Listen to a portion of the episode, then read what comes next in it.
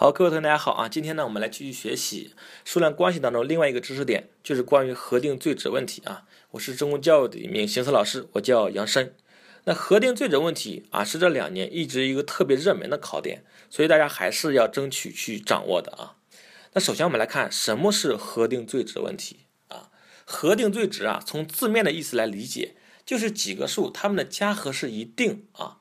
那在这种情况之下去求。某个数它最大或者最小取值的问题你比如说三个各不相同的正整数，它们的和是二一，问你最大的那个数最小是几呀？啊，这类问题啊，咱们就把它称作核定最值问题。那么核定最值问题如何来进行求解呢？啊，在这儿 我们给出来核定最值问题的一般解题方法或者解题思路啊，要想求某个数它最大是多少，那咱们就让其他的数都尽量的小。啊，如果说要想求某个量最小是多少，那么咱们就让其他数都尽量的大啊，这就是解决核定最值问题的基本方法或者原则。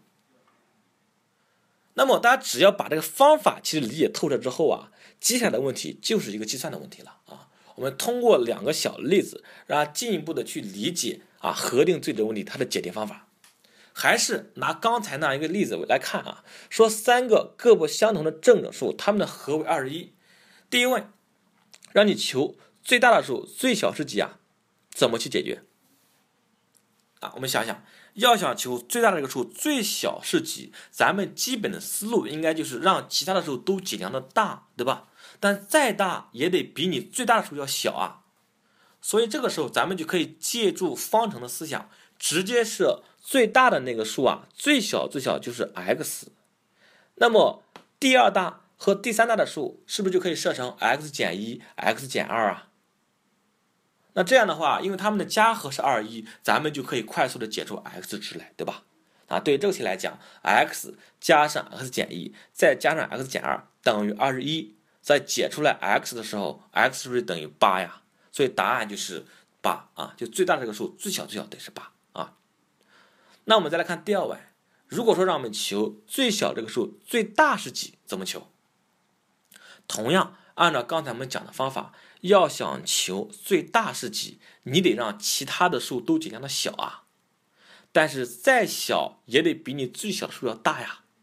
所以这个时候我们可以设最小这个数啊，最大最大是 x，那么其他的数就可以分别设成 x 加一、x 加二，同样它们的和仍然是二一。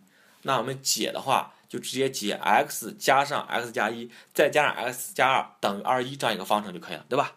解出来 x 应该等于六，也就是说最小这个数最大就得是六啊，就是六啊，这就是结合方程的思想啊，把核定问题、把核定最值问题给解出一个步骤啊，大家去，大家要去体啊，要去要去这个理解和体会啊。那在这我们要呃要注意一个问题啊，就如果说这个 x 啊，你解出来之后它不是整数，应该怎么办？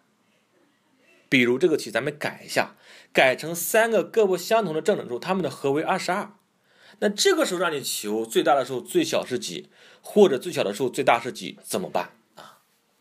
它的方法和原则是不会变的，对吧？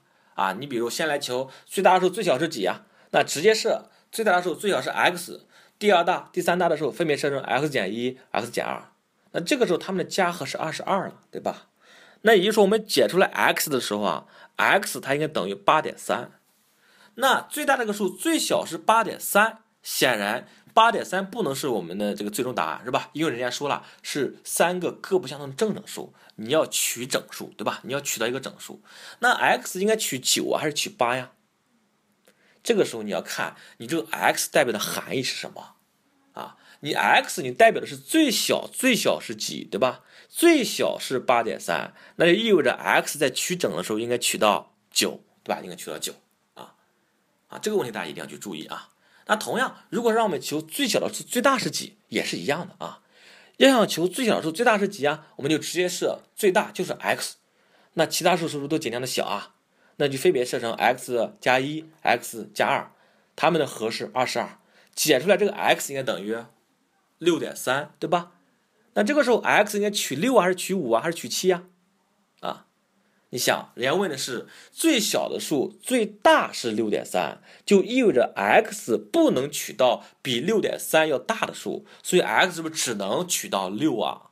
只能取到六啊？啊，这是关于如果说我们解出了 x 不是整数的话，如何去取整的问题啊？大家一定要注意去体会啊，去体会。好，下面我们来看两个具体的应用啊。